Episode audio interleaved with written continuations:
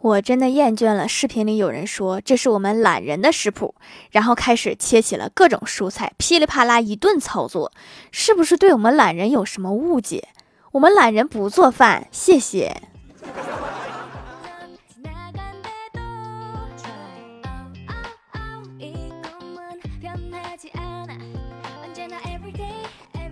Hello，蜀山的土豆们，这里是甜萌仙侠段的秀欢乐江湖，我是你们萌豆萌豆的小薯条。分享一个生活冷知识：不要把工作堆积起来做，堆积起来的工作会在一起窃窃私语、谈天说地，互相看对了眼儿，他们就会谈恋爱，然后结婚，然后生孩子，然后繁殖出越来越多的工作。仔细想想，也太可怕了。俄罗斯和乌克兰打起来了，有生之年居然遇到了真正的现代战争，觉得还挺震惊的。然后我就开始日常的生活，点开了股票软件，更让我震惊的事情发生了，怎么又暴跌了？看着这个股市，感觉他们在用我的钱打乌克兰。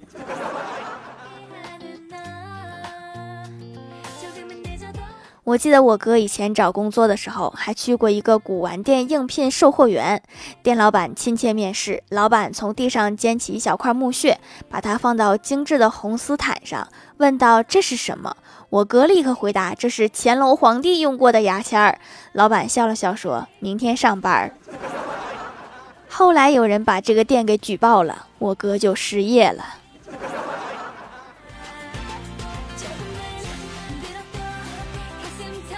我哥喜欢女神好多年了，女神一直没有接受他，他就问你到底不喜欢我哪一点？我改还不行吗？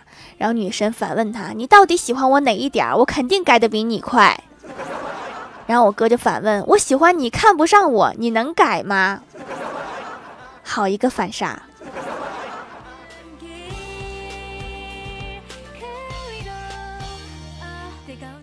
过完年又开始去练车，隔了这么久，有些手生。坐上车以后，踩了半天离合，车一动不动。然后我看了看教练，教练瞪着我说：“你不开火是想徒手推车吗？” 这么久了，教练训人的本领一点都没有生疏。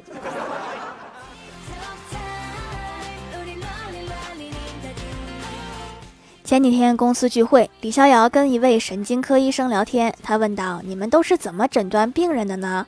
医生回答说：“我都先问他们一些简单的问题，如果他们会犹豫的话，我大概就可以知道他们是神智有问题了。”李逍遥很感兴趣啊，说是什么样的问题呀？能不能举一些例子给我看？然后医师说：“比如说，库克船长曾经环游世界三次，不幸在其中一次他去世了，请问是哪一次？”李逍遥犹豫了一下，有点窘迫地说：“我对历史不太熟，你能不能举别的例子？这和历史有什么关系？”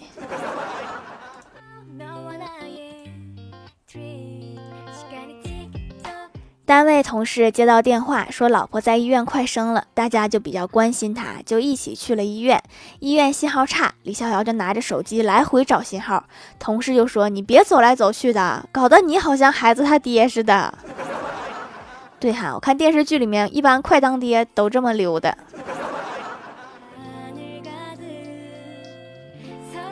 中午午休，我和小仙儿一起看电视剧，看到女主感冒了，然后就问什么电视剧中的人病了都要咳嗽两声，不管是什么病。小仙儿说：“那你要人家怎么样呢？总不能流鼻涕给你看吧？”对哈，我也不想看。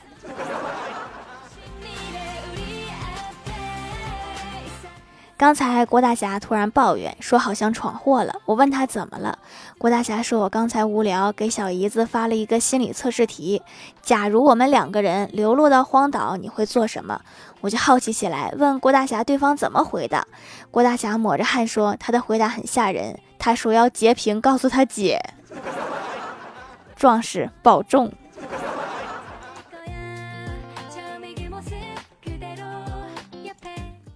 一天，郭大嫂问郭大侠说：“霞霞，你说家花香还是野花香呢？”郭大侠暗自得意说：“这还想考我？”于是说：“当然是家花香啦！”郭大嫂啪的一声就是一巴掌。郭大侠一脸无辜说：“老婆怎么了呀？我说错了吗？你干嘛打我？”郭大嫂回答：“没找过野花，怎么知道家花比野花香？都会比较了，还说没有，全是坑啊！”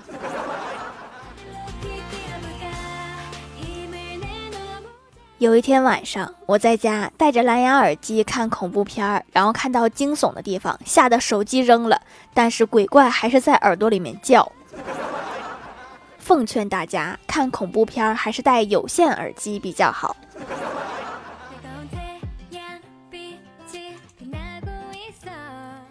今天带小喵去洗澡，因为比较远，需要坐公交。上了公交以后，一个男人一直盯着我，还有我腿上的小喵，一直盯了有半分钟，然后就向我走过来，对我说：“公车上允许带宠物上来吗？”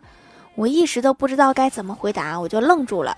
我已经准备好迎接他对我的很不礼貌的话和批评了。然后他不知道从哪儿掏出一只吉娃娃，原来是虚惊一场。大哥藏的挺好啊，我一点都没发现。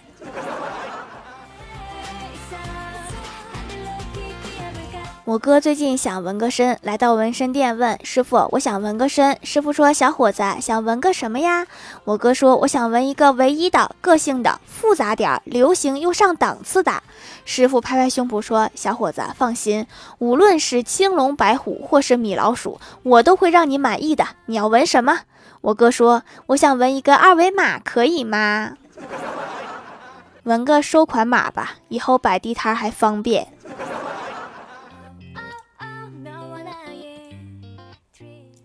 昨晚睡前接到一个电话，电话那头激动地说：“亲爱的，我今天拿到分红啦，明天带你去吃海鲜。你上次看中那两个包，别纠结了，都买。后天去 4S 店试驾。”电话这头的我只能强忍着泪水告诉他：“你打错了。”晚上做梦的素材有了。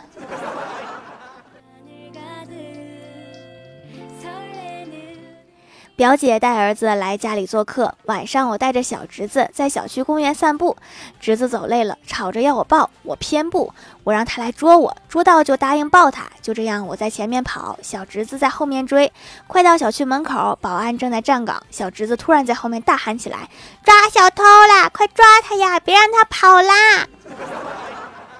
这都跟谁学的？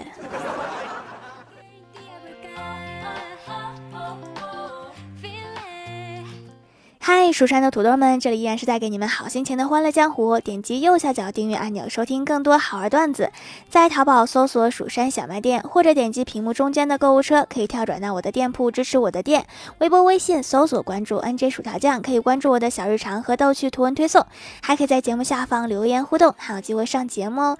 下面来分享一下听友留言。首先第一位叫做小伟，他说：“为什么七分钟就有一条评论？”（括号掌门，你认识我不？我就是去抖音催更你的那个人。）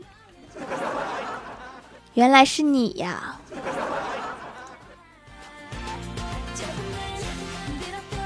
下一位叫做薯条家的小包子，他说有一天郭大嫂带着儿子。郭晓霞去逛街，路过一家玩具店时，站在门口的推销员对郭大嫂说：“这位奶奶，要不要给孙子买点玩具呀？”郭大嫂听完之后，拉着郭晓霞转身就走了。条一定要读啊！郭大嫂没骂他吗？不应该呀。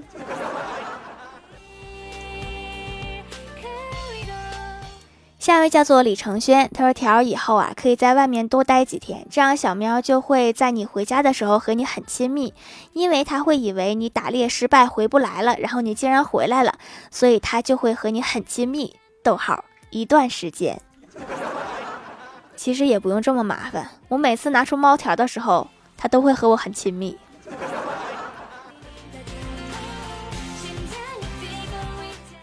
下一位叫做向往的未来，他说带宝宝在家没事儿，发现了《欢乐江湖》，太好笑了，差点把孩子笑出来。孕期心情真的很重要，声音甜甜的小主播还会做手工皂，也是孕期可以用的天然宝贝。在家不化妆，但是还是想洗脸的，洗起来挺滋润的，比我之前用的还润，可以感受到深层滋养，完全不输大牌，价格却实惠，多买还优惠，这傻孩子是不是不赚钱呐？第一，我不是傻孩子。第二，你的孩子到底笑出来没有啊？吃瓜吃一半真的很难受啊。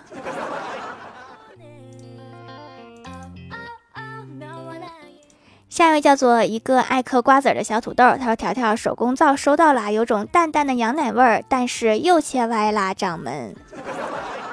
为什么要说又啊？我也不经常切歪呀，就是偶尔偶尔啊。”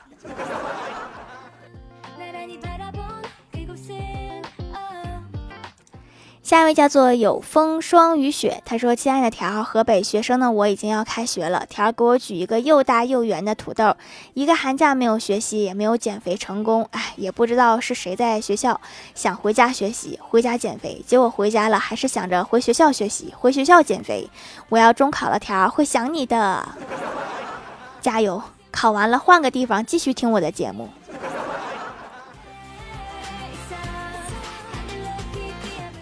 下一位叫做彼岸灯火，他说丈夫和妻子在餐馆吃饭，旁边一桌是一个正在狂饮的老酒鬼，妻子瞪大了眼睛盯着他一直看。丈夫问：“你认识他？”妻子叹了一口气说：“他是我前夫，以前滴酒不沾，但是十几年前和我离婚后就一直泡在酒里。”丈夫惊呼道：“我的天，他竟然庆祝了这么多年！你真敢说呀，这个丈夫。”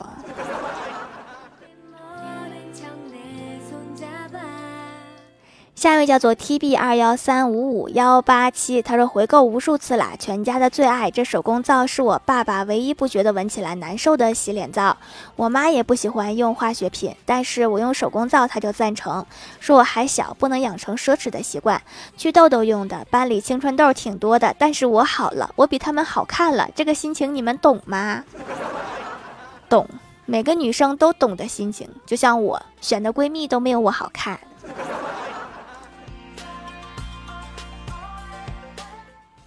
下一位叫做薯条姐姐五二零，她说：“我只想要一个冰墩墩儿。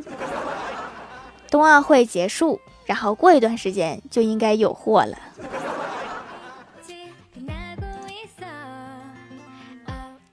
下一位叫做七七七七，他说：“周末回家，爸爸见到我说：‘你妈在哪儿呢？’妈妈见到我说：‘你爸干嘛呢？’这就是我在家的核心用途。同一个世界，同一个爸妈。”